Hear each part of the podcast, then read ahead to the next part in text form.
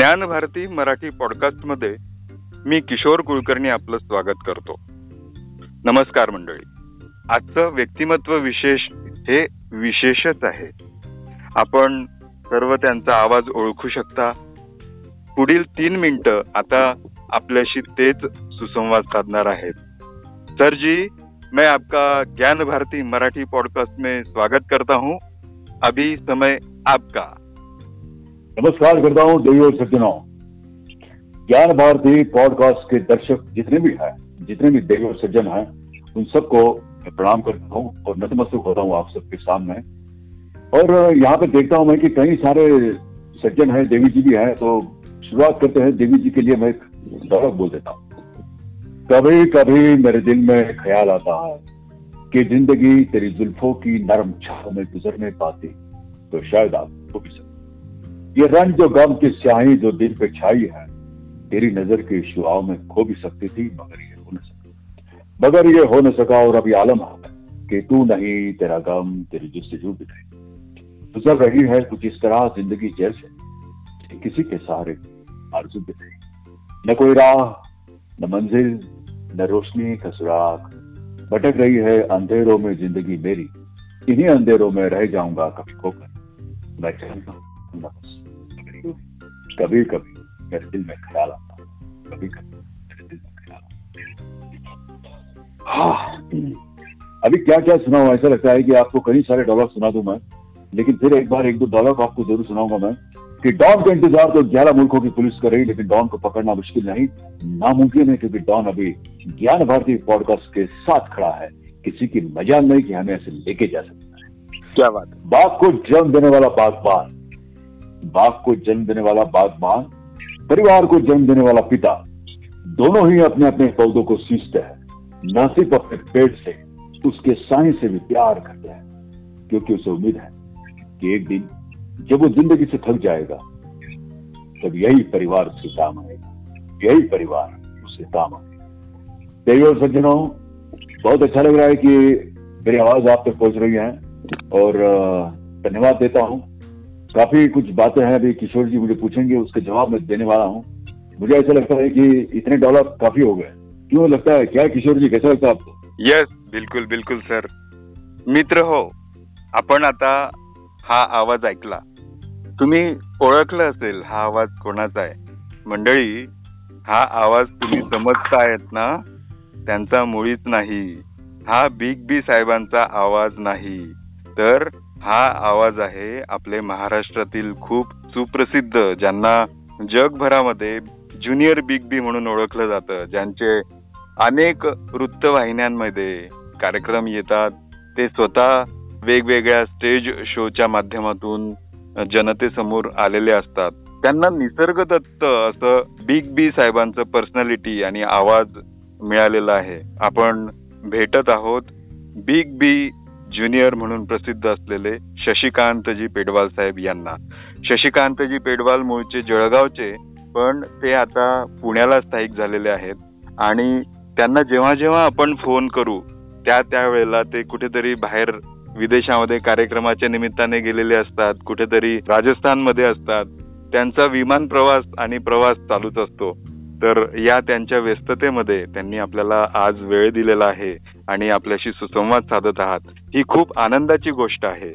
तर मी शशिकांतजींशी संवाद साधायला सुरुवात करतो. मित्र हो या कोरोना कोविडच्या काळामध्ये आव्हानात्मक परिस्थितीमध्ये पेडवाल साहेबांनी एक खूप छान संवाद साधला होता रुग्णांशी. त्यांना बरं वाटण्यासाठी.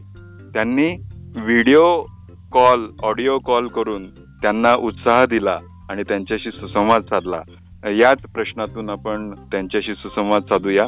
सरजी आपण या रुग्णांशी सुसंवाद साधावा असं का वाटलं आपल्याला? किशोर जी मुझे लगता है कि मैंने हिंदी में बात करना चाहिए मराठी में आप बताइए. आप जैसे उचित समझे वैसे. आ, मुझे ऐसा लगता है कि मैं हिंदी में ज्यादा बेहतर बोल पाऊंगा ऐसा नहीं कि मराठी में मैं बहुत अच्छी बात करता हूँ. लेकिन मुझे ऐसा लगता है कि बिग बी जो कैरेक्टर है ये इस कैरेक्टर के अंदर अगर हिंदी में बात की जाए तो वो ज़्यादा बेहतर होगी ऐसा मुझे लगता है। और किशोर जी मैं बता पाऊँगा आपको कि ये जो सेकंड लहर जो था पेंडेमिक जो वेव थी ये बहुत ही भयानक और उसकी डरावनी थी जी। और काफ़ी लोग जो है इससे डर चुके थे और जिसे एक बार एडमिट कर दिया तो उसे ऐसा लगता था कि यार शायद मुश्किल है अभी हम घर जा पाएँगे। तो कहीं ना कहीं उनके मन में एक ज़बरदस्त डर था। और उसी डर की वजह से ये सारी डेथ हो रही थी। तो ये सब मैंने देखा कि ज़्यादा से ज़्यादा डर है। ठीक है, कोरोना ये जो है, ये खतरनाक है महाभयंकर है। लेकिन उसके साथ डर के आगे जो होती है ना एक जीत होती है। लेकिन आदमी डर से ही आदमी उससे घायल हो जाता है और उसकी जो उसका जो मार्क चेंज हो जाता है, वो डर के आगे मतलब उसकी डेथ हो जाती है। ऐसा मैंने कई बार देखा। तो मुझे ऐसा लगा कि अमिताभ बच्चन जी का जो एक किरदार है तो सभी लोग बच्चन साहब को बहुत चाहते हैं और सभी की कहीं ना कहीं एक ख्वाहिश होती है कि मैं बच्चन साहब से एक बार मिलूं।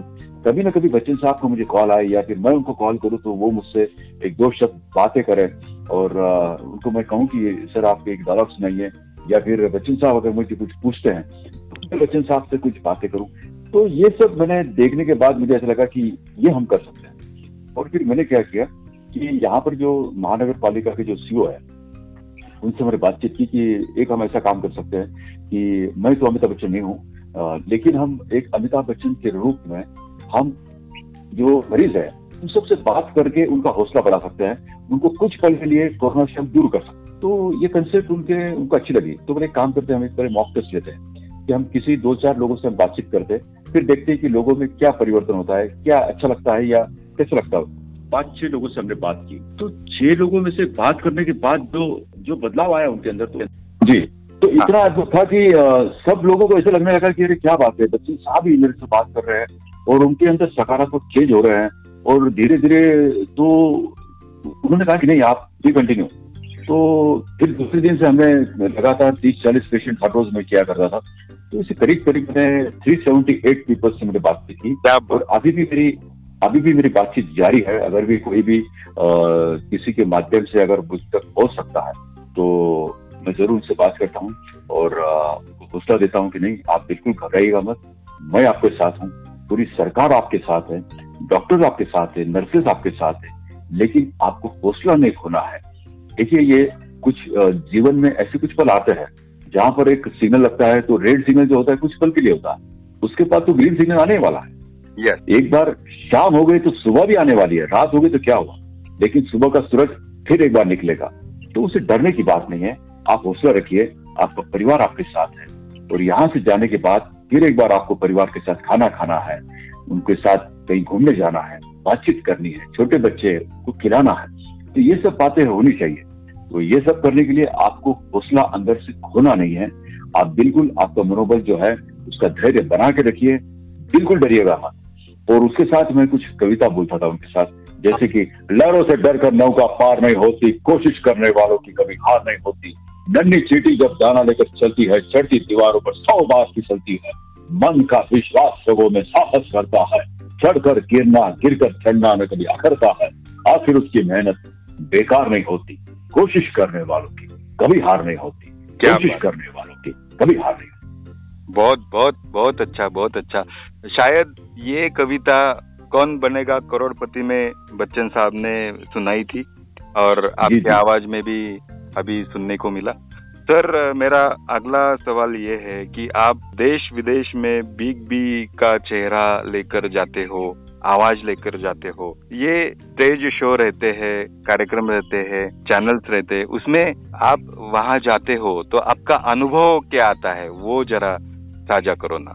बहुत ही अद्भुत एक एक्सपीरियंस होते हैं ये क्योंकि लोग उसमें अमिताभ बच्चन देखते हैं। अभी वो एक जमाना था कि, एक जमाना ऐसा था कि लोग अगर बच्चन साहब की आवाज़ कुछ निकाल दे तो लोगों को लगता है, क्या बात है यार, ये तो बहुत मज़ा आ गया अभी बच्चन साहब की आवाज़ निकालने वाले कई लोग हैं। अभी लोगों को क्या चाहिए कि उनका कल्चर देखना है उनको, उनके संस्कार देखना है, उनकी बॉडी लैंग्वेज देखना चाहते हैं, कि वो किस तरह से बात करते हैं, उनकी मिठास सुनना चाहते हैं, देखना चाहते हैं। तो लोगों में कहीं ना कहीं ऐसा हो गया है कि वो मुझे अमिताभ बच्चन देखते हैं। और जैसे ही प्रोग्राम मेरा खत्म हो जाता है तो पूरा जितने भी ऑडियंस है वो पूरी की पूरी स्टेज पर आ जाती है। क्या बात और कम से कम एक से सवा डेढ़ घंटे तक मुझे वो सेल्फी सेल्फी सेल्फी करते करते सभी को सेल्फी देते हैं। और आ, सब लोग फिर दूसरे दिन उनको डीपी रखते हैं। कहीं सोशल मीडिया पे नहीं देखिए आज मैं किससे मिला हूँ सोचिए देखिए। ऐसे करके आ, काफ़ी लोगों को मज़ा आता है। और कहीं ना कहीं मुझे भी ऐसा लगता है कि हर कोई आदमी बच्चन साहब से नहीं मिल सकता। बराबर। जितना आसान मुझे जितना आसान मुझे मिलना है किसी को तो उतना आसान नहीं है कि बच्चन साहब को मिल सकता तो मैं भी उनको समय देता हूँ तो मैं भी उनको समय देता हूँ कि चलो ठीक है कोई बात नहीं। आपको अगर आप चाहते हैं कि मेरे साथ सेल्फी निकाले तो बिल्कुल आइएगा। और फिर धीरे धीरे हम सबके साथ सेल्फी निकालते हैं।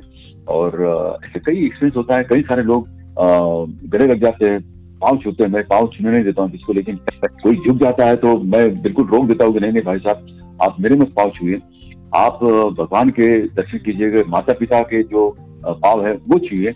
और मैं तो साधारण इंसान हूँ, मैं एक भगवान ने दी हुई एक मुझे छोटी सी भेंट है कि मेरा चेहरा जो है, वो बच्चन साहब से मिलता है, मेरी आवाज़ मिलती जुलती है, मेरी हाइट बॉडी जो है, वो मिलती है। लेकिन मैं एक साधारण इंसान हूँ, मैं कोई भगवान नहीं, देवता नहीं, मैं अमिताभ बच्चन नहीं। मैं हर बार कहता हूँ, और इसका पूरा जो श्रेय है, मैं बच्चन साहब को देता हूँ, क्योंकि ये बच्चन साहब ने इतना कुछ कर चुका है। कि अभी बच्चन साहब अगर सिर्फ़ नाम भी ले लो तो एक दिल में एक अलग पॉजिटिविटी आ जाती है। दिल में एक सकारात्मक सोच आ जाती है। नहीं यार ये आदमी एक ऐसा आदमी है कि जो आ, कितनी बार गिर चुका है लेकिन फिर एक बार उठ के दिखा देता लोगों को कि नहीं डर के आगे जीत है कोशिश करने वालों की कभी हार नहीं होती। ऐसे कई उनसे हमें एक प्रेरणा मिलती है उनसे हमें कोई रास्ते नज़र आते हैं। एक बाबूजी की कविता है मैं बताना चाहूँगा हाँ। कि मदिरालय जाने को घर से चलता है पीने वाला।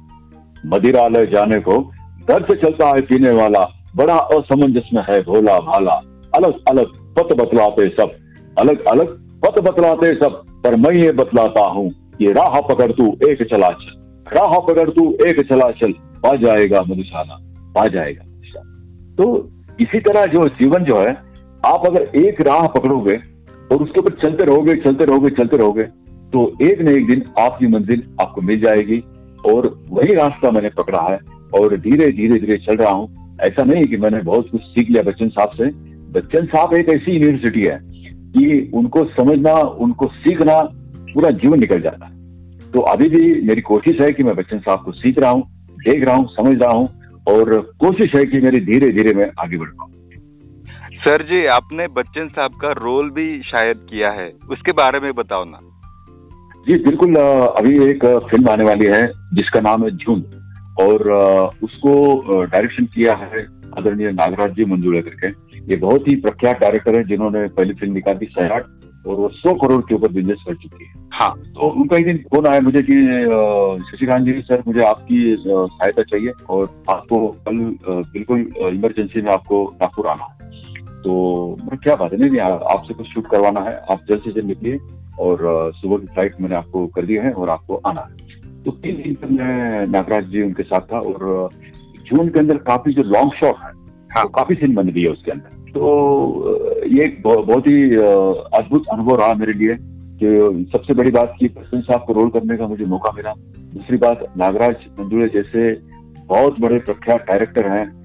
उनके हाथ के नीचे उनके डायरेक्शन में मुझे काम करने का मौका मिला। ये भगवान का दिया हुआ आशीर्वाद समझता हूँ माता पिता का आशीर्वाद है और आप सबका प्यार है। झुंझ के बारे में थोड़ा उनके साथ कैसे अनुभव हुआ वो जरा बताओ ना। देखिए जब मैं मतलब शूट के ऊपर था तो बच्चन साहब में थे क्योंकि उस वक्त पता नहीं बच्चन साहब की तबीयत कुछ खराब थी ऐसा मैंने सुना।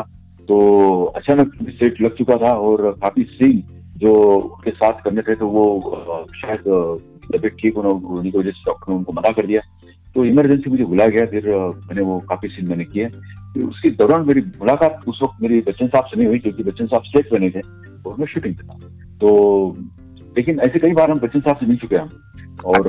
बड़ा अच्छा लगता है। जी, दो हज़ार ग्यारह में मेरी पहली मुलाकात हुई थी और उस वक्त मैंने उनको एक एल्बम दिखाया था, जिसके अंदर सारी फ़िल्म सारी जो फ़ोटोज़ है मेरी थी और बच्चन साहब को दिखाया कि सर मैं आपको फ़ैन हूँ ये सब फ़ोटो आपकी है। और तो बच्चन साहब को भी पता नहीं चला कि ये रियली मेरी फ़ोटो है और ये एक हमारा फनकार है जो हमारा चाहने वाला है कि हमारी जो फ़ोटोज़ है वो कलेक्शन करता है और अपने पास रखता है। और मैं यही मैं यही सवाल पूछने वाला था आपको कि आपकी बच्चन साहब से मुलाकात कब हुई? वो वो आपने बात करते समय बता दिया। पर ये मुलाकात के बारे में इंटरेस्टिंग बात है। वो जरा खुल के बताओ ना। जी बिल्कुल कैसा था कि हमारे एक मित्र है दीपक पाटिल करके। हाँ। और बहुत अच्छे मित्र हो और बच्चन साहब को कुछ घर वगैरह कुछ ऐसा कुछ खरीदना था। तो अक्सर क्या होता है कि जो बड़े लोग होते हैं तो वो कभी भी रजिस्ट्री ऑफ़िस में नहीं आते। हाँ। तो रजिस्ट्री ऑफ़िस उनके पास जाते हैं और फिर वहीं पे वो सब प्रोसेस की जाती है। हाँ। तो वहाँ पर जो थे कि फिर उनका मुझे फ़ोन आया कि सर ऐसा ऐसा है बच्चे साहब को भी कुछ एक आठ दिन के अंदर ऐसा होने वाला है। तो मैं आपको बताऊँगा तो आपको आना है।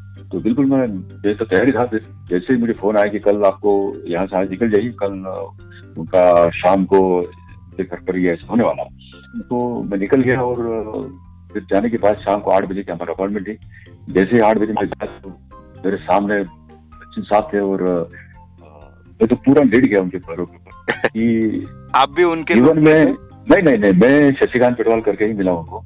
क्योंकि मैं नहीं चाहता हूँ कि देखो कोई ये इतने बड़े इंसान है बच्चन साहब की उनके सामने उन्हीं के रोल में जाना ये मुझे कहीं ना कहीं लगा कि वो कहीं ना कहीं उनको पसंद नहीं होगा और मुझे नहीं लगता कि मैंने ऐसा कुछ करना चाहिए। मैं शशिकांत पेडवाल करके मिलना चाहता हूँ और उनको मिला और उनको नतमस्तक हो गया और उनको गले से मैंने लगाया।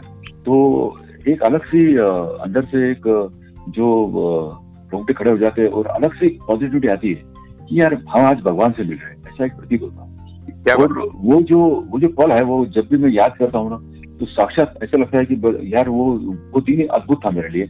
और अविस्मरणीय दिन था वो। हम जीवन भर उसको कभी नहीं भूल पाऊँगा। और इतनी उनके अंदर जो शालीनता है एक बोलने की जो उनका लहजा है बहुत मिठास और बहुत ही धीरे बात करते हैं। वो समझ जाते हैं कि नहीं यार, ये बंदा बहुत प्यार करता है मुझसे। तो इससे क्या बात की जाए, कैसे की जाए? तो मतलब जितने मतलब जितने ज़ोर से हम बॉल फेंकते हैं तो उतने बराबर उसको वो बैट्समैन कैसे धीरे से मारता है। तो उसी तरह उन्होंने बिल्कुल जो मेरे जितनी ज़ोर से बॉल आ रहा था, उनकी मेरी जो वेव समझ समझ रहे थे वो तो उतनी ही प्यार से वो उन्होंने मुझे समझ के लिया कि नहीं नहीं, आप बैठिए। और फिर उन्होंने मुझे एक कोको कोला जो कहा कि एक अरे भाई, कुछ है इनके लिए? तो फिर उन्होंने मुझे कोको कोला दिया दिया? से कुछ एक बातें की और फिर और उसके बाद फिर एक बार मैं भी दो हज़ार उन्नीस में भी एक मुलाकात हुई थी।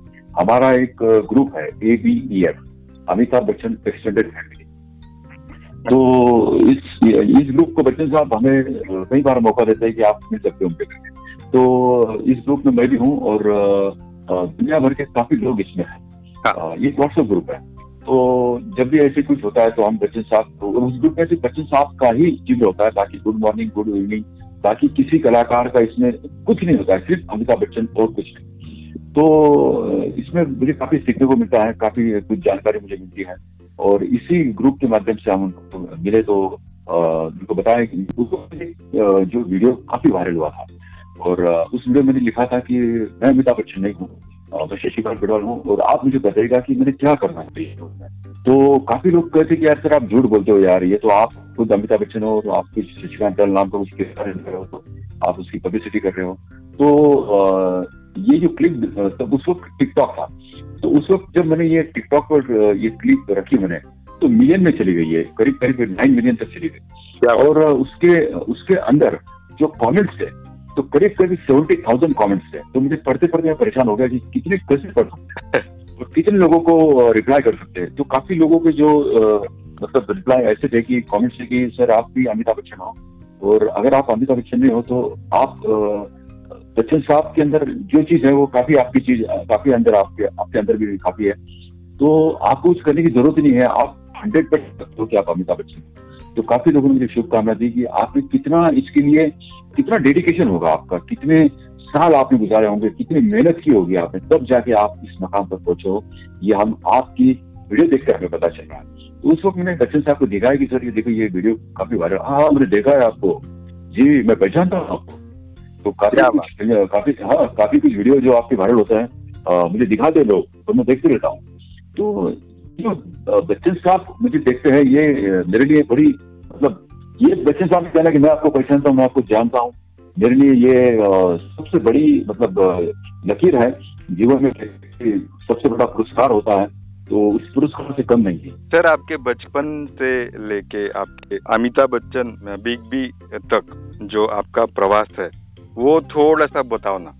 एक्चुअली मैं दुलिया का हूँ आपने बताया कि जलगांव जलगांव में मैं एक्चुअली मैं दुलिया का हूँ और दुलिया में मेरे माता पिता है बड़े भाई छोटे भाई है। और हम बहुत ही साधारण परिवार से थे और हमारी एक आइसक्रीम की लॉरी भी थी। जो हम ढकल कर लेके जाते थे, किसी जगह पर रुकाते थे, वहाँ पर हम आइसक्रीम बेचा करते थे, फिर रात को आना, फिर सुबह कॉलेज जाना और उसके बाद धीरे धीरे एक स्ट्रगल शुरू हुआ। फिर जॉब मिल गया। जॉब मिलता जॉब मिला मुझे जलगांव में गवर्नमेंट आई के अंदर और फिर आई में आया। आई में के बाद फिर मेरा ट्रांसफ़र होती है गवर्नमेंट की आपको पता है। तो वहाँ पर से मेरी ट्रांसफ़र हुई चोपड़ा। चोपड़ा से मैं गया नंदुरबार। नंदुरबार सात साल रहा और सात साल के फिर एक बार मुझे जलगांव मिला। फिर जलगांव में करीब करीब मैंने आठ से नौ साल गुजारे वहाँ पर। फिर जामेर गया और जामेर से मेरी ट्रांसफ़र हुई लोनावला और वो अच्छा। मैंने करवा जी मैंने करवा लिया था ट्रांसफ़र क्योंकि जलगांव में खानदेश में हमारे एक तकलीफ़ ऐसी की फ़्लाइट नहीं थी कहीं जाना तो और मेरे कहीं काफ़ी शो मुझे मिलने लग गए थे। तो जयपुर जोधपुर रायपुर छत्तीसगढ़ उसके पास में बेंगलोर हैदराबाद पटना बिहार जम्मू कश्मीर तो इस जगह अगर जाना है तो इस जगह जाना है तो कैसे जाए? और ट्रेन से जाए तो तीन तीन चार चार दिन लग जाते हैं। तो कैसे जाए? तो ये सबसे बेटर था कि भाई फ़्लाइट से जाओ और जल्द से जल्द आ जाओ। तो फिर मैं क्या करता था जलगांव से मुंबई मुंबई से फ़्लाइट से जहाँ भी जाना वहाँ पर वहाँ से फिर मुंबई और मुंबई से फिर जलगांव। ये जो जलगांव से मुंबई और मुंबई से जलगांव जाना तो इसमें काफ़ी ट्रेन का टिकट नहीं होता था क्योंकि फ़्लाइट कभी लेट हो जाती थी। तो काफ़ी दिक्कत आती थी। तो मुझे कई लोगों ने कहा कि सर क्यों आप जलगांव में बैठे हुए यार? आप मुंबई आ जाओ। किसी ऐसी सिटी में रहो कि वहाँ से आप जल्द से जल्द कहीं कुछ भी काम कर सकते हो। और अचानक कहीं जाना हो तो पॉसिबल नहीं होता था। तो काफ़ी शो मेरे चले जाते थे मेरे हाथ से। तो फिर काफ़ी लोगों काफ़ी लोग मुझे सलाह देने सलाह दी कि देखो आपके बच्चे बड़े हो रहे हैं बड़े हो रहे हैं। आप एक काम कीजिएगा अभी बच्चों का जो हायर एजुकेशन वो पुणे में कीजिएगा या मुंबई में कीजिएगा। और आपको भी बड़ी सुविधा होगी कि कहीं जाना हो तो फ़्लाइट मिल जाएगी आप तो ये सब सोच कर मैंने एप्लीकेशन किया गवर्नमेंट को कि नहीं मेरी माँ बीमार है और आखिरी मेरी माँ बीमार थी, उसका भी इलाज मुझे करना था। तो उसके बहाने मैं पुणे से मिल गया और पुणे आने के बाद मैंने माँ का ऑपरेशन भी किया। अभी माँ भी ठीक है और धीरे धीरे बच्चों का भी एडमिशन हो गया, मुझे भी प्रोग्राम मिलने लग गए और धीरे धीरे अभी ये जीवन चल रहा है। तो जो भी है अभी आपके सामने है, आपके आशीर्वाद से है, आपकी शुभकामनाएँ चल रहा है। एक अंतिम पड़ाव पे हम लोग अभी जा रहे हैं पॉडकास्ट के। आपको अमिताभ बच्चन साहब मिल गए बराबर? यानी आपके प्रत्यक्ष जीवन में आप आपको उनकी पर्सनैलिटी मिल गई उनका आवाज़ मिल गया। तो वो जो बात है तो पहले आपको कब महसूस हुआ कि अरे ये बात हम में है? क्योंकि हनुमान जैसा अपना रहता है। कि भाई हम लोग इतनी ऊँची उड़ान भर सकते हैं। ये हनुमान जी को पता नहीं था पर वो हनुमान जी को बतलाया गया कि भाई आप उड़ान भर सकते हो। तो ये बात आपके जीवन में कब आई? जरा इसके बारे में बताओ ना। आ, बिल्कुल सही सवाल पूछा है किशोर जी आपने। और देखो सोलह सत्रह साल की उम्र एक ऐसी थी मेरी कि हम जब टेंथ टेंथ में था मैं टेंथ हो गया था। और कुछ दोस्त लोग जो है मुझे कह रहे थे कि यार तेरी सूरत बच्चन साहब जैसी मिलती है और तेरी आवाज़ भी काफ़ी मिलती है बच्चन साहब से। तो एक्चुअली मैं खुद बच्चन साहब का काफ़ी फ़ैन था और मैं कैसे कहूँ लोगों की यार मैं अमिताभ बच्चन जैसे दिखता हूँ? कोई और कहे तो अच्छा लगता है ना वो? सही। तो मैं मतलब थोड़ा मैं शर्मिला भी हूँ क्योंकि डायरेक्टली मैं किसी से कहता नहीं हूँ कि यार यार मैं ये कलाकार हूँ। कई बार हम फ़्लाइट में बैठते हैं तो लोग बोलते हैं सर आपको मैं कुछ नहीं यार मैं एक टीचर हूँ और साधारण कलाकार छोटा मोटा काम करता हूँ। तो जब वो पूछते कह रहे यार साधारण कलाकार मतलब क्या करते बोले आप? तो फिर मैं मेरा पिक दिखा देता हूँ कि भाई साहब आप इनको पहचानते बोले हाँ ये तो अमिताभ बच्चन। तो फिर कहता हूँ भाई साहब ये अमिताभ बच्चन जी नहीं है ये मैं।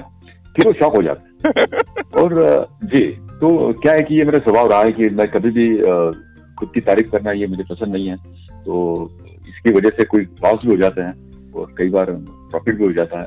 तो जो भी होता है, मुझे पता नहीं प्रॉफिट हो तो लॉस होता है, लेकिन थोड़ा मैं शर्मिला हूँ, ये बस मानता हूँ। तो उस वक्त क्या था कि कुछ दोस्तों ने मुझे कहा कि यार सिर्फ़ सूरत बच्चन साहब से मिलती है।